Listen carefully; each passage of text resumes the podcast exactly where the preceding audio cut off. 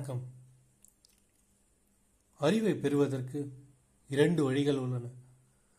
முதலாவது உண்மையின் தன்மை ஆராய்வதற்கும் கண்டுபிடிப்பதற்கும் முடிவுக்கு வருவதற்கும் நம் புலன்கள் மனம் மற்றும் புத்தியை பயன்படுத்துகின்ற ஏற்ற செயல்முறையாகும். இரண்டாவது இறங்கு செயல்முறையாகும்.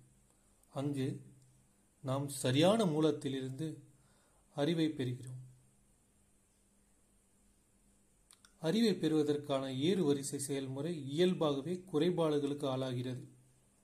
நமது புலன்கள் மனம் மற்றும் புத்தி ஆகியவை பௌதிக ஆற்றலால் உருவாக்கப்பட்டது. அவை அபூரணமானவை மற்றும் வரையறுக்கப்பட்டவை. இதன் விளைவாக அவற்றின் மூலம் நாம் பெறும் அறிவின் துல்லியம் மற்றும் நம்பகத்தன்மை குறித்து முழுமையாக உறுதியாக இருக்க முடியாது.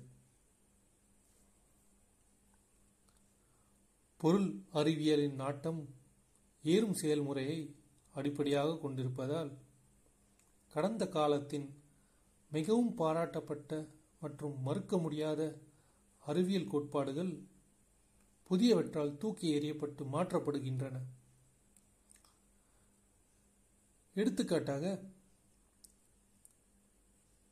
பிரிக்க முடியாத அணுக்களை கொண்ட பொருள் என்ற கிரேக்க கருத்து அணுக்கள் எலக்ட்ரான்கள் புரோட்டான்கள் நியூட்ரான்கள் மற்றும் வெற்று இடத்தின் பரந்த பகுதிகளாக கொண்டிருப்பதாக ருதர்ஃபோர்ட் நிரூபித்தார்.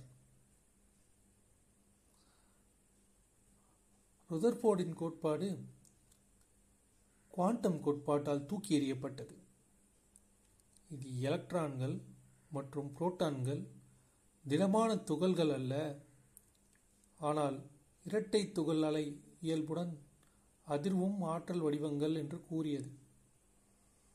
இன்று நாம் உண்மை என்று நம்புவது சில நூற்றாண்டுகளுக்கு பிறகு முற்றிலும் தவறானது என்று நிரூபிக்கப்படுமா என்று இது நம்மை ஆச்சரியப்படுத்துகிறது. அறிவின் மற்ற செயல்முறை இறங்கு செயல்முறை. மறுபுறம் அத்தகைய குறிப்பாடுகள் முற்றிலும் இல்லாதது.